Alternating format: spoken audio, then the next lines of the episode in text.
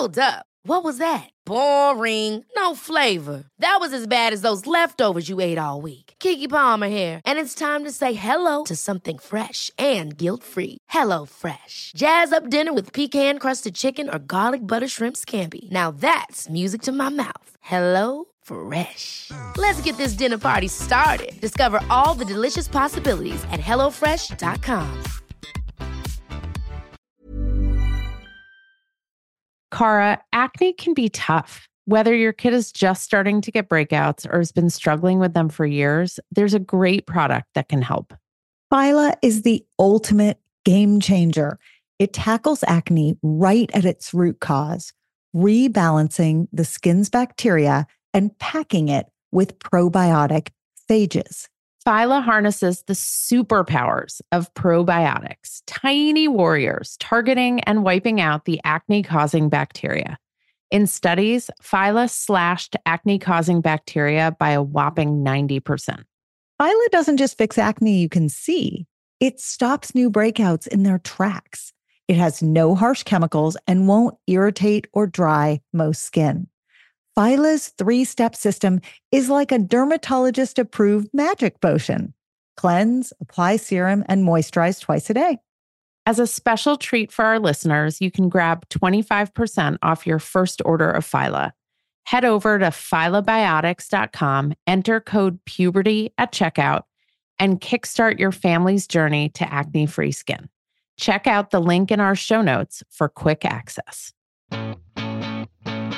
Hi, I'm Cara Natterson. And I'm Vanessa Kroll Bennett. Each week, we dive into the what and how of raising kids through puberty, that roller coaster of physical and emotional shifts for kids and parents alike. Combining reliable science and relatable parenting strategies, we will all learn about, laugh about, and yes, maybe even cry about adolescence, ours and theirs.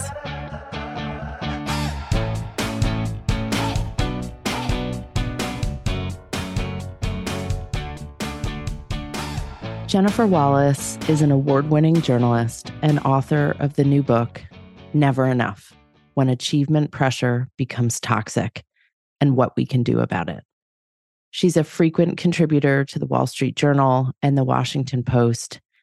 And she speaks honestly, openly about how she both has spent years researching this topic as well as living it in her own family, in her own community this is a really important conversation for us all to be having about how we help our kids feel seen, how we help them unburden themselves from the really toxic messaging that they're getting about how they need to be all things to all people at all times. And we have no doubt that you will take some helpful information and guidance away from this conversation. It is very exciting to welcome our friend and just an incredible journalist, writer, researcher, Jenny Wallace, to the Puberty Podcast today. Hi, Jenny. I am so excited to be here. Thank you guys so much. Jenny, your work has covered family life, American society, American culture, education, parenting. I mean, you you really have become an expert over the last several years after putting your career on hold to be the perfect mother. And we'll get to that in a second. And anyone who knows the podcast or any of us, Perfect Mother isn't the biggest pair of quotation marks ever in the history of the world because there hmm. is no such thing as a perfect parent. And then you wrote an article about four years ago based on a new study, and that sent you on this journey writing the book never enough. Can you tell us about what inspired the article and then tell us about this four year journey? Oh, that's a great question. So it was 2019, like you said. And my son, so just to like set the scene, my oldest was in eighth grade, about to enter high school. I was realizing that I had four more years left of him living full time at home. And where should I put my parental energy if I want to instill everything I feel like I need to in these last four years. So that's one thing. Another thing that was happening was the varsity blue scandal. And that's when, you know, parents on both coasts were wrapped up in racketeering and conspiracy and fraud to get their kids into brand name colleges and universities like USC. And I was thinking to myself, how did we get here? Now, how did we get to a point where parents were willing to go to jail to get their kids into a highly selective college? And I wasn't buying the narrative that it was just they wanted the bumper sticker. I just wasn't buying it. I knew there was something deeper at play here. So, anyway, so that was happening. And then the last thing that really sort of got the book moving was in 2019, I wrote this article for the Washington Post about how students who attend what researchers call high achieving schools, those are competitive public and private schools around the country where most of the kids go on to four year colleges where the standardized test scores are pretty high, where they offer AP and advanced courses. Those students were now officially an at risk group, according to two national policy reports.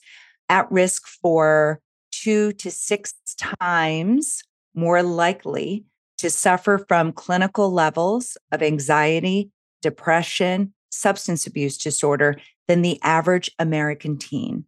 And these were my kids and their friends that they, you know, that the researchers were finding. And so all of these things sort of came together. And I said, I want to devote the next several years to digging deep into this achievement culture that we all find ourselves in today and and why our children's childhoods are so different than ours was. So you're a journalist and you set out to dig in in a couple of different ways. Will you describe how you spent those 4 years, who you talked to and how you gathered your information? Awesome. So I began I want so I'm raising my kids in New York City and I wanted to make sure that the pressure I was seeing in my own home and in my friends, that it wasn't just a city thing or a coastal thing. So, with the help of a researcher at the Harvard Graduate School of Education, I conducted a first of its kind parenting survey. And the researcher said to me, okay, in order to really be able to see patterns, we need to have at least a sample size of a thousand. But within a few days, over 6,500 parents from around the country had filled out this survey. And I heard from parents in Alaska, Washington State, Maine, Jackson, Wyoming, Texas. Did you, how did they find the survey? How did right. they, you know? I mean, so you're very what, popular, Denny. It was um, it was with the help of good friends. Um, no, but it was it was done in what researchers call a snowball effect. So I posted it on Grown and Flown, a parenting website. Then it just started taking off. I did it in my social networks. I asked friends to share it. And then it just kind of snowballed. Which got you out of your echo chamber. And I just want to pause and make a note of that because as a journalist someone who's looking to represent and you you outline very clearly whose voices you do and don't represent at the start of the book but you know there are ways to reach beyond the 10 people who pop up on your Instagram feed or the 100 friends that are listed in Facebook and this is one of them right to ask for people to survey people beyond the reach. Okay, keep going. That's exactly right. So the parents I spoke to, it was a very diverse group of people. But as I point out in the book, the survey was particularly targeted at uh, parents who can choose where they want to send their kids to. So parents who can choose where they want to live and the kind of school they send their children to. So it really focused on the top 25% of household incomes, which is roughly about 130,000 a year depending on where you live, combined family income.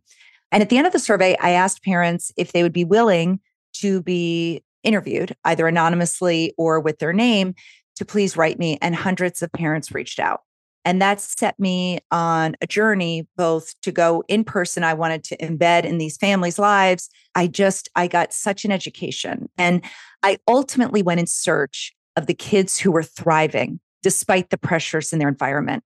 I wanted to know what, if anything, these healthy achievers had in common. What was home life like for them? What was school like? What did their parents focus on? And I found out a lot. I found out sort of what I call the secrets of the healthy strivers and it was pretty consistent. So we're going to get to the good news towards the end. but yeah. I want Fear not, dear listener. There will be some some helpful guidance at the end and along the way. But I want to talk a little bit more about the problem. And, you know, we've had incredible experts on this podcast, people like Lisa Damour, people like Tina Bryson, who are at the heart of discussing the mental health crisis that kids are facing, not just this high achieving at risk group, but kids of every class, of every geography, of really almost any age from, you know, tweenhood to adult young adulthood. How is it, Jenny, that we are facing this reality? Like what are the drivers, right? You you said earlier you didn't buy the varsity blues like it's just about the bumper sticker stuff. So like what are the drivers that have led us to this point where we look around and we think how is this the world we are inhabiting? How is it that our kids don't have time to sleep? How is it that our families don't have time to sit on the couch for a couple of hours on a Sunday afternoon and have nowhere to go? How is it that our our extended families don't see each other because people's lives are too busy and scheduled? Like how did we get here? And that will help us start to think about how we make some change. Yes. So I wanted to dig into why my childhood was so different from my own kids' childhoods. And so I spoke with historians, I spoke with anthropologists, I spoke with economists, and I reveal a, a, bit about all of these sort of trends in the book. But the one that really resonated the most with me was the macroeconomic forces that have changed from the 1970s and 80s when I was growing up. So in the 70s, life was generally more affordable. You could afford to buy a house, groceries were more affordable, healthcare was more affordable, higher education was more affordable parents had a belief that their kids could fail, sort of have this normal zigzag of life, and most likely be able to replicate their childhoods, that they would be able to bounce back from any setbacks. Over the past several decades, we have seen a huge increase in inequality, this steep divide between the haves and the have nots, the crush of the middle class, globalization, hyper competition. And we are seeing a first generation that will likely not do as well, has fewer assets, less money, higher debt than their parents did. And parents, whether or not we are aware of this, we are becoming social conduits in passing those fears on to our kids in the way we are parenting. And so this is not a book that blames parents. This is a book that says to parents, look at what you are shouldering. You are raising your kids in a world where we're facing climate change, huge issues, where everything is more expensive from food to healthcare to housing. We don't know what the jobs are going to be like in the future for our kids. You know, many of these jobs are currently unknown. And you have very few and fewer every year safety nets. So when we think about why we are parenting so much more intensely than even our own parents did is because we are living in a society right now that has few, if any, safety nets for our kids and for ourselves. And so parents are tasked with, you know, in the words of researchers, knitting these individualized safety nets for each of our own children. I mean, that's the work of intensive parenting, and that's exhausting and it's not sustainable. And you talk about this book surveying a narrow slice of the pie but that sentence, I think, applies to everyone, regardless of what zip code they live in, regardless of their income. I've never met a parent who doesn't feel what you've articulated. It's just the downward pressures look different. So, Jenny, if it's not just, and I will admit, I am raising my children in the same culture that I grew up in, right? Privileged, high achieving, that very swath of people you interviewed. And yet we know on a national level, kids of all backgrounds, of all geographies, of all family structures and parenting are also suffering from higher rates of anxiety and depression. And so while the book is kind of about this achievement pressure, everyone in this country, I mean, I hate to say it, but like everyone is struggling.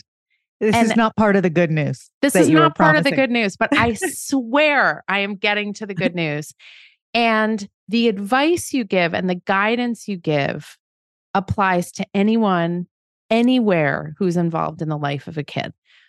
But first, before we get there, I want you to talk about how you yourself have been part of the problem, just as Cara and I will admit ourselves to participating in this culture, even when we say, I just want my kid to be happy. I just want my kid to find meaning in their lives. And then we go off on these pathways that are exactly part of the problem. So, will you tell? I'm actually sorry that William laughed because so Jenny's son was helping us with the Wi Fi.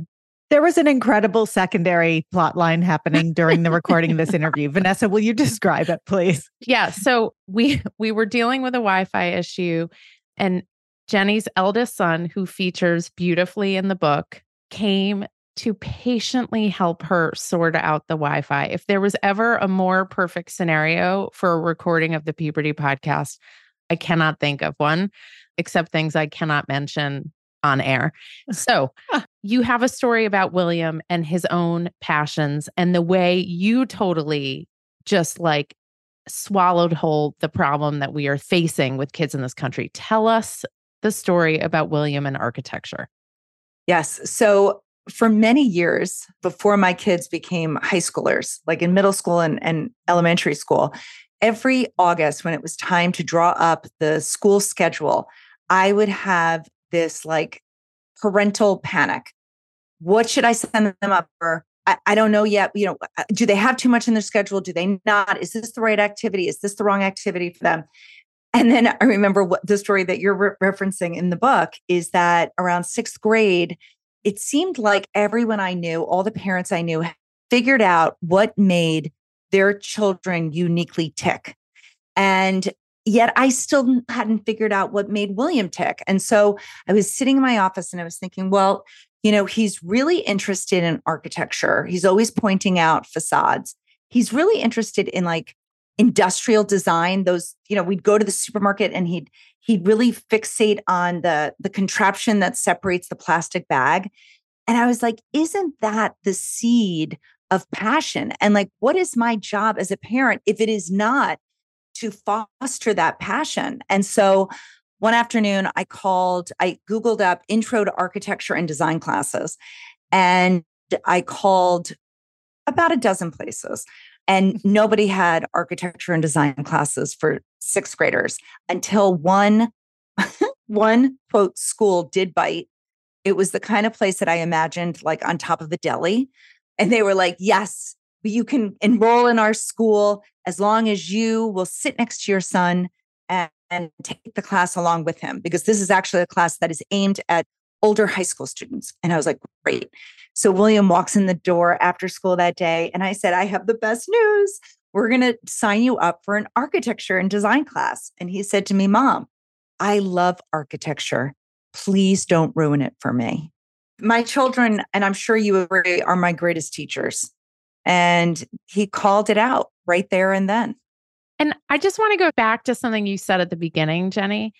If you are raising a sixth grader or a seventh grader or an eighth grader or a 12th grader and they don't know what their passion is and they don't have their story and they don't have their niche, and it's fine. It it's is better than fine. fine. It's So- appropriate.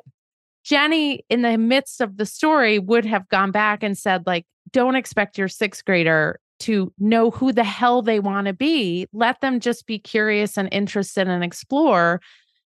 But this whole system is making us feel like our kids are supposed to like well, be who they're going to be in 30 years at 10. Yes, but it's entirely at odds with another thing that parents often say, because I know it's true, which is half of all the jobs that will exist when our kids are in the workforce do not exist right now. So we are asking 10 year olds to know their passion and their path, but we are also acknowledging that we have no idea where the path goes. So we are all guilty of this crime. All of us on this Zoom, dear listener, maybe you are not, but whether we do it outwardly or just internally, right? Which takes me to a version of the same question because you said your children are your biggest teachers. I believe that the three of us in this conversation would all agree wholeheartedly. And I think anyone who has children in their lives would agree wholeheartedly. And yet you have had a very special trajectory through your work, similar to mine in the field of pediatrics, similar to Vanessa's. We are all talking to kids and families all the time.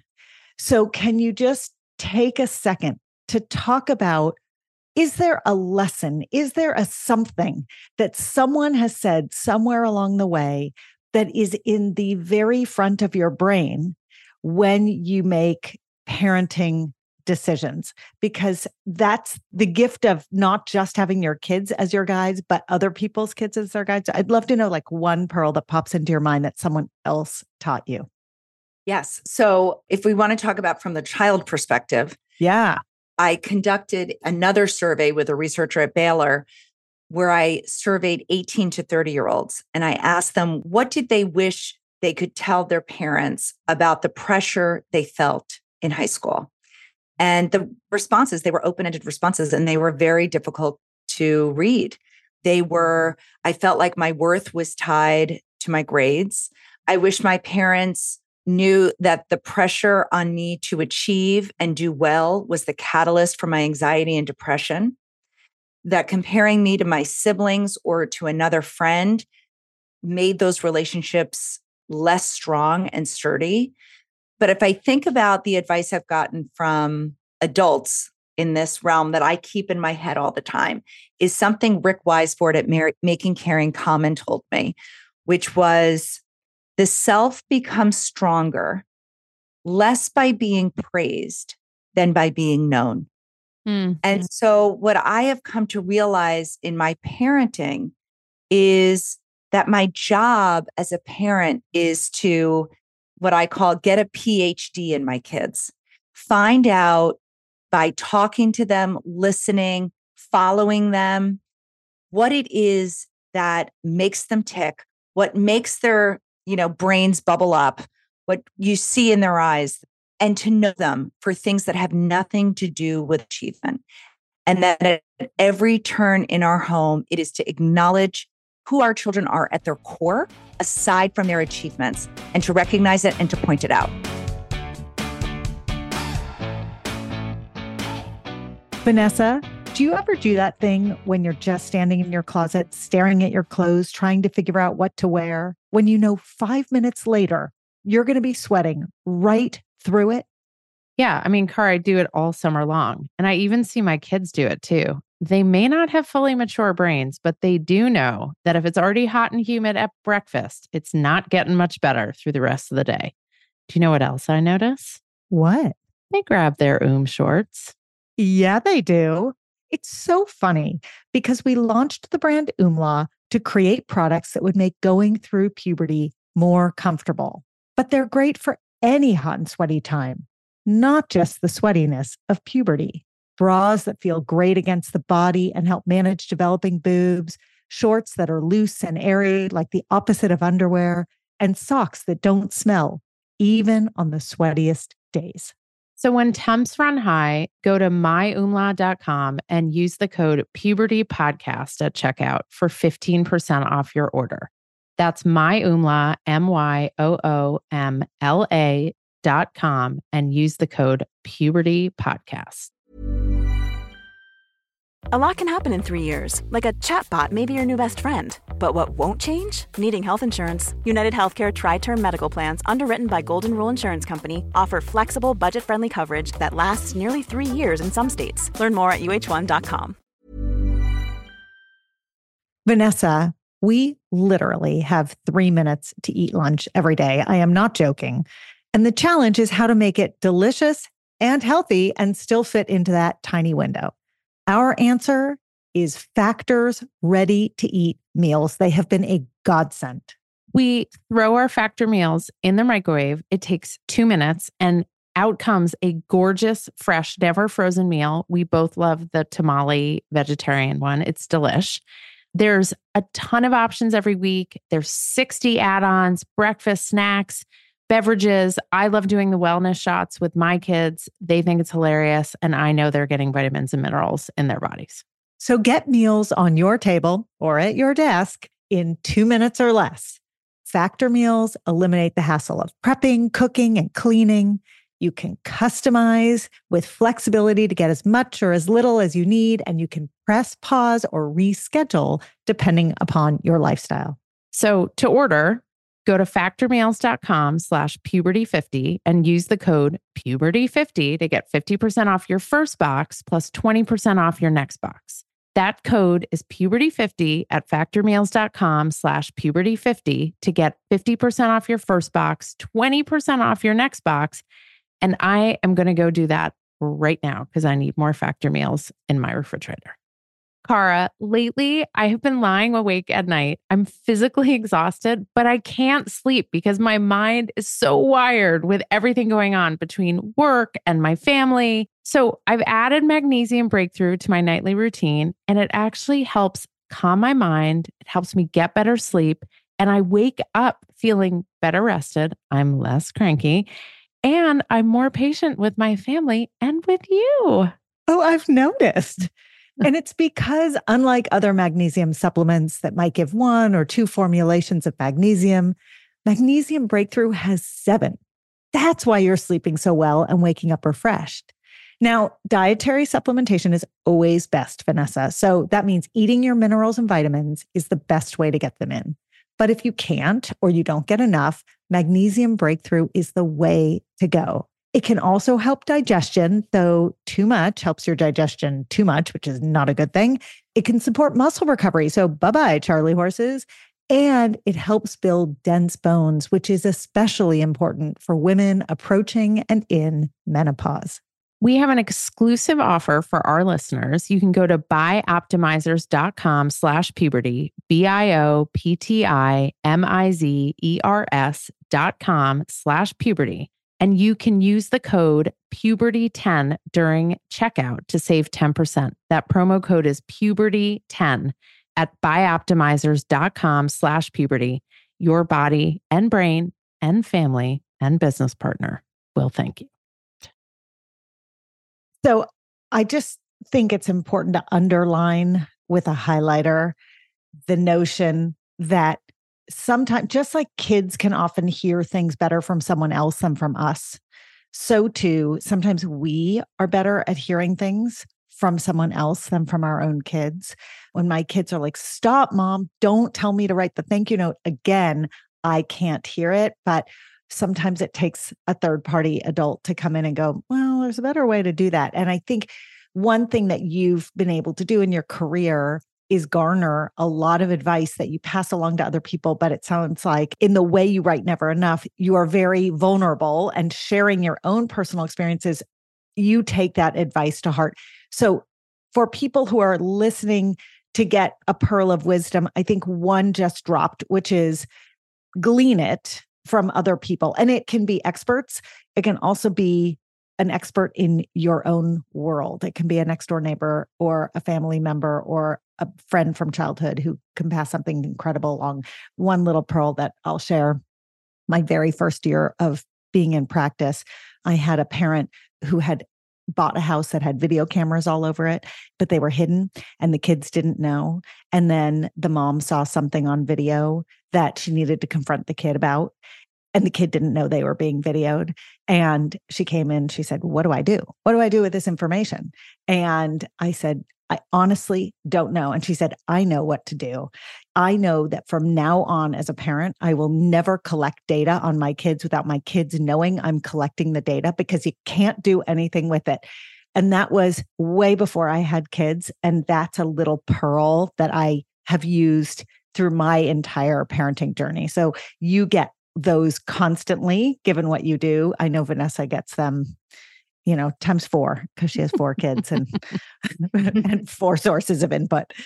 So I want to think about when the pressure's not coming from us or we're sort of doing everything we can to take pressure off. We're not asking when they walk through the door how the test went. We're not asking when they walk through the door what part they got or if they made the team, right? We're we're rejiggering our focus and our questions and our interests to get at them as human beings.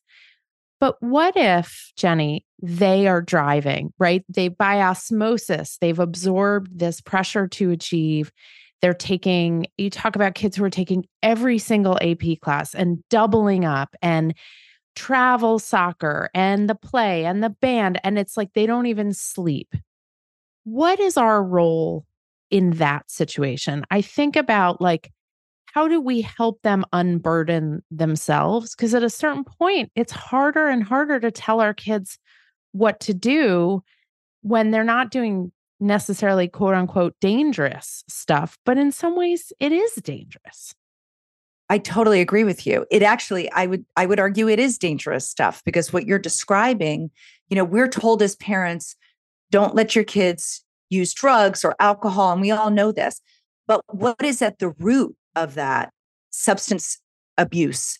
It is when they are so overwhelmed that work hard, play hard mindset. So many kids I met were so overwhelmed by their schedules that the only way they could shut down on the weekends was to drink to black out. That was a pattern I saw all over the country.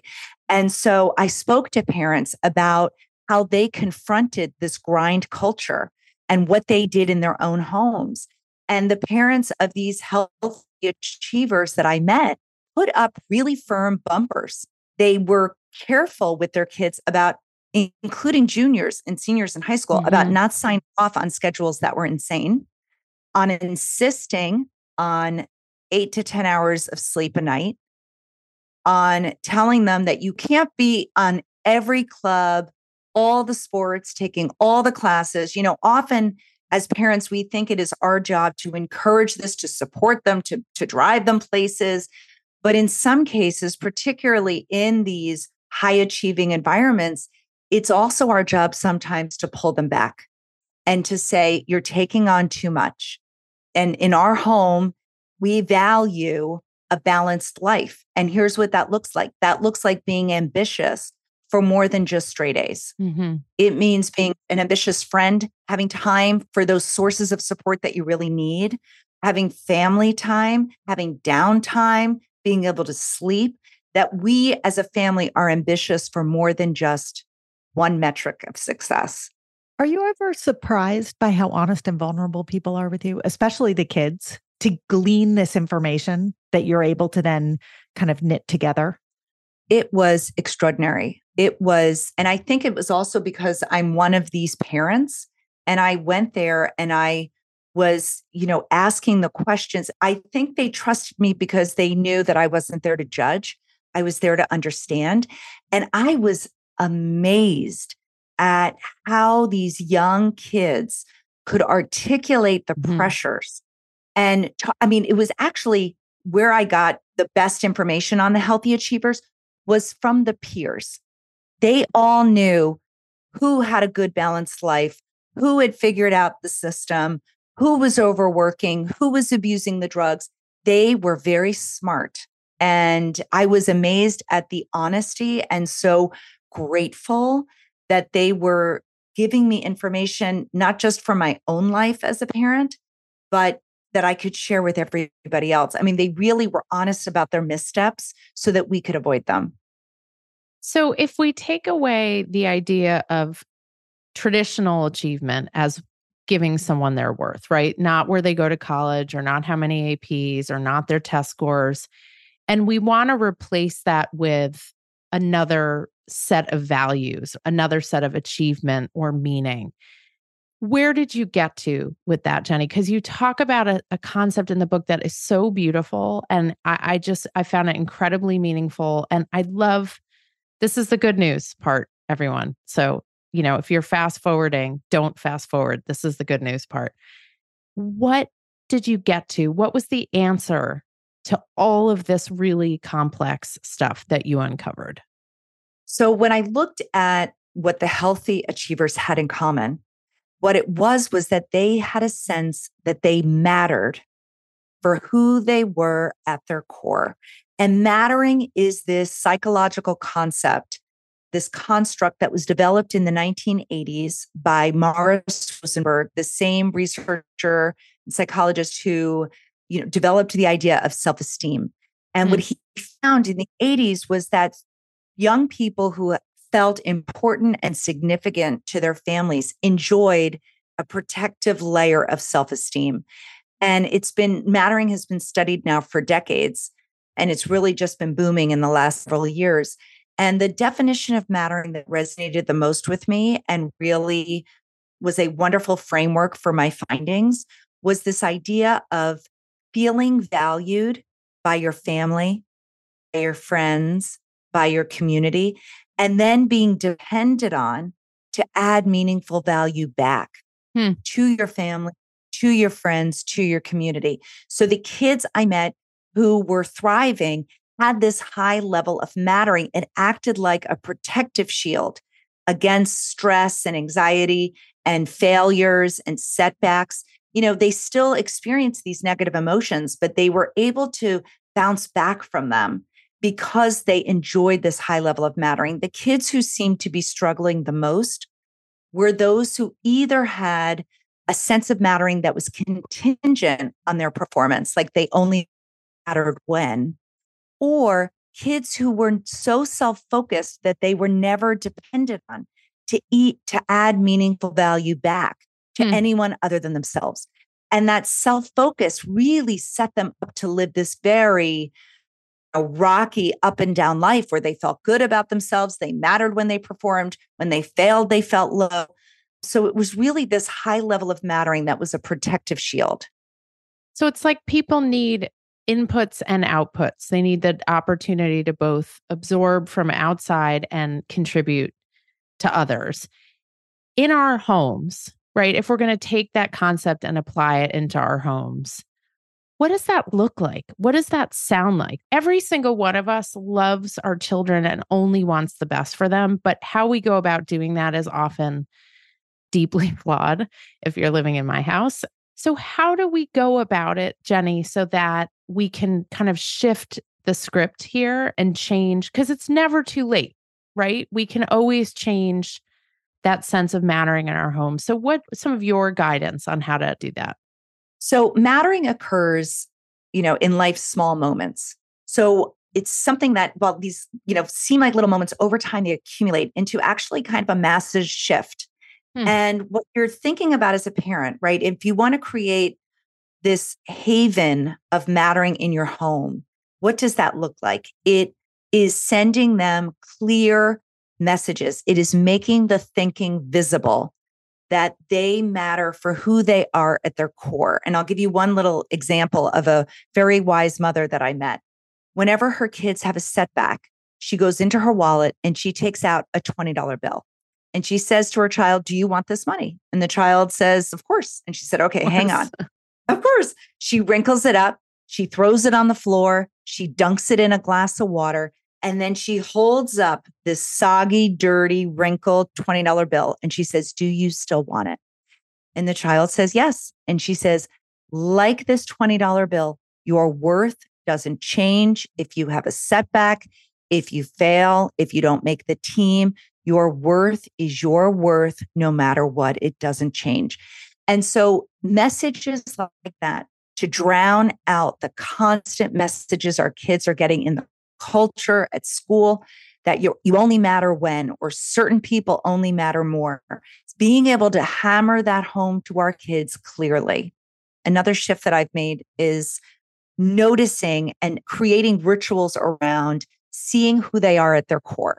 So for my, you know, it's getting the PhD in them. So for all of our birthdays, we go around the table and we say one thing we love about the birthday boy or girl. And it's never about an external achievement. It's always about they're so caring. You know, my daughter might have said to, you know, my son, you care about people, even strangers, or, you know, I appreciate how you put your homework down to help me with my math problem. Another way that I've started doing this is my kids' teachers send home report cards with little narrations, five or six sentences along with the grade. And I've taken to highlighting and commenting on them. You know, I see this too. Yes, you have this great sense of humor. Yes, you're you're always the first one to help a classmate. And just pointing out as much as we can in the home why they are valued for things that they have full control over. what I love about that is it forces us to do something else that I personally suck at, which is to be present in the small moments. That is where I fail day in and day out, where I need to remember to put down my phone, where I need to remember to turn the music down. Like, if the mattering happens in the small moments, Jenny, then our presence needs to happen in the small moments. And that is something that we have control over. We can't control how our kids react to our noticing, but if we can be present to notice yes. and offer up that mattering. And so that was for me a takeaway from the book where I need to shift something in how I approach things or it matters enough to you to want to shift because yes. you're framing it as a failure and it's not a failure, right? But it's not. It's you. I mean, this word mattering is so interesting because it really has so many different subtle meaning shifts. And one of them is it matters to you how you make your kids matter. Mm. And that's really interesting. So I would argue, Vanessa, that it's not a failure, that it's actually a strength that you recognize what matters. And I also want to pluck out something, Jenny, that you said earlier in that answer, which was about drowning out things that happen in places outside the home. And I think this is a really important piece of the equation. Kids aren't going to matter to everyone in every space. And it doesn't mean they don't matter, but I think looking at the classroom in particular, it gets very complicated because there's no teacher in America who teaches without caring about kids. Kids matter to that teacher. But the way in which they matter, how they matter day to day, or what's going on in the teacher's life, and how that shifts how the kid feels about mattering really impacts a kid's experience in that classroom. And so the drowning out becomes really important, or maybe framed a slightly different way. The rethinking why you don't feel like you matter in a certain setting is really important. On a sports team, if your coach doesn't seem to be paying any attention to you, if you feel like you can never get fielded, if you feel like you can never get teaching or training or or you're being ignored, what the kid is saying is, I feel like I don't matter. And so engaging in that conversation about why they feel that way and then figuring out how the kid can engage the coach because there's no way the coach is doing it if they don't care about kids. That math doesn't add up. It's like the varsity blue scandal. Like I don't buy the storyline that they don't care about the kids or that the brand, it's only the brand that matters. So I just wanted to point out the other thing, the other side of mattering. So feeling valued is only half of the equation. And that's a, a half of the equation, which is important. But the full equation is offering kids social proof that they matter. And how do they get that social proof? They get it through adding meaningful value back to the family through chores, through responsibilities. Like my 17 year old is my tech expert. He you know, even when he's in the middle of a class, and this happened while I was writing the book, he snuck out of the classroom, went into the bathroom, and helped me uh, oh, recover a chapter that I thought. I know. I hope his teachers aren't listening, but yes, he he faked it and he went to the bathroom and um, he had an SOS on his uh, on his phone from me. But so the way that they know that they matter, right? They know because we give them the messages, but then they also see it. They need to see their impact. And so I have taken to really being thoughtful about, I don't even call them chores anymore, just ways of helping the family. I think chores has a, has a bad brand. It's about the family well-being and how can you help? Because family is the first introduction to society for a kid. And so to teach them how to be a valued, impactful member of society. So adding value shows us we are valued. It gives us proof we are valued. And then it may feel even more valued. So I want to close with advice you give. And this is, I think, actually something you gleaned from another parent you interviewed. And you talk about the lesson about that we should never worry alone.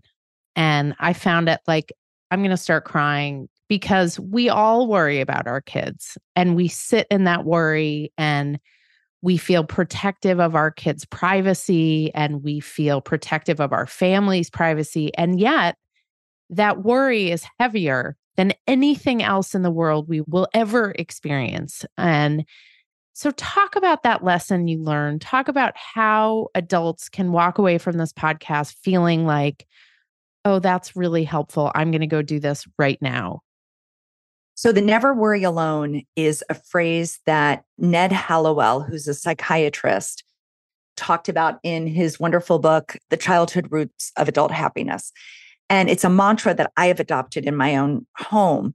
And it's because, as you pointed out, if parents are going to take away one thing from this podcast today, to me, the biggest lesson in the book, next to mattering, which is huge, is that the number one intervention for any child in distress is to ensure the primary caregiver, most often the mother or the father, that the primary caregiver's well being and support system is intact because a child's resilience rests fundamentally on the resilience of the adults in their lives.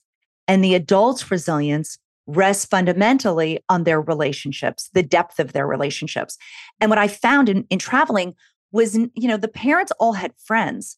What they didn't have was time to nurture these friendships so that they could be the source of support needed when you're going through really hard times. That you don't need a ton of people in your life, but you need one or two people who can see you, that you can be vulnerable with, who love you unconditionally, flaws at all, so that they can, you know, I one of the researchers, Suniya Luthar, who who is featured prominently in this book, she's a famous resilience researcher you know, I said to her, So are you talking about putting on your oxygen mask on first? And she said, No. She actually said it a little firmly than I just said it, but she said, No. And she slammed the table. And she said, I'm not tasking parents with one more thing to do. I am saying find people in your life that know you, can see you starting to struggle, and will put the mask on for you so that you can be the first responder that you want to be for your own children. So the takeaway here is not that we need tons of time with our friends. The research finds we only need one hour of deliberate connection every week with people who know us and value us for who we are at our core to feel like we fully matter. And then we can be that source of support for our own kids. So Yes, never worry alone. If you can keep that in your head, you can implant that in your child. I think we can just really shift the conversation that we are having about mental health. That resilience is not about taking a bubble bath or downloading an app. Resilience is rooted in the depth of our relationships. We need to teach our kids that and we need to internalize that ourselves. And as our kids get older, they will not worry with someone with us. And that is not a failure of parenting, that is a success. When they can share their worries beyond the adults who are raising them and they can do it with peers and they can learn. That's so much of the individuation and the growth that needs to happen, especially during the teen years. And sometimes they'll get it wrong and they'll pick the wrong person to worry with. And that's a growth curve of its own. So, to all of you listening, two critical lessons from this really, really important book. One is figure out how to show your kids and the people in your family that they matter and help them figure out how to help other people feel like they matter. And the second thing is don't worry alone. So if you've been putting off that walk or that visit or that phone call with a trusted friend who has your back, finish the podcast, call the friend, go for the walk because you're actually doing something for your kid, not just for yourself. Jenny, you are so wonderful. Thank you for putting this beautiful book in the world and for teaching all of us. We are so, so, so grateful. Oh, thank you so much. Thanks for this great conversation. We absolutely love hearing your feedback and getting all your questions. So anytime you want to be in touch, email us at thepubertypodcast at gmail.com. If you're looking for great puberty products like the Oom shorts or the Oom socks or the Oom bra, you get the theme there? Go to myoomla.com. If you want more content, you love what we do on the Puberty Podcast, and you want to have us come speak or learn more about our book or subscribe to our amazing newsletter, The Awkward Roller Coaster, go to orderofmagnitude.co. Remember, it's .co because we don't have enough money to buy .com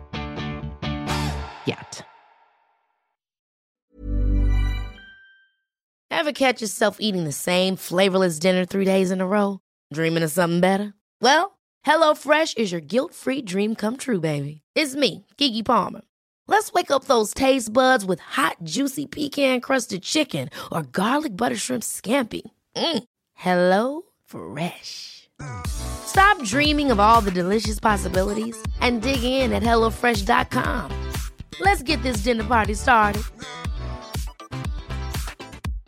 Imagine the softest sheets you've ever felt. Now imagine them getting even softer over time. That's what you'll feel with Boll and Branch's organic cotton sheets. In a recent customer survey, 96% replied that Boll and Branch sheets get softer with every wash. Start getting your best night's sleep in these sheets that get softer and softer for years to come. Try their sheets with a 30-night guarantee. Plus, get 15% off your first order at bollandbranch.com. Code BUTTERY. Exclusions apply. See site for details.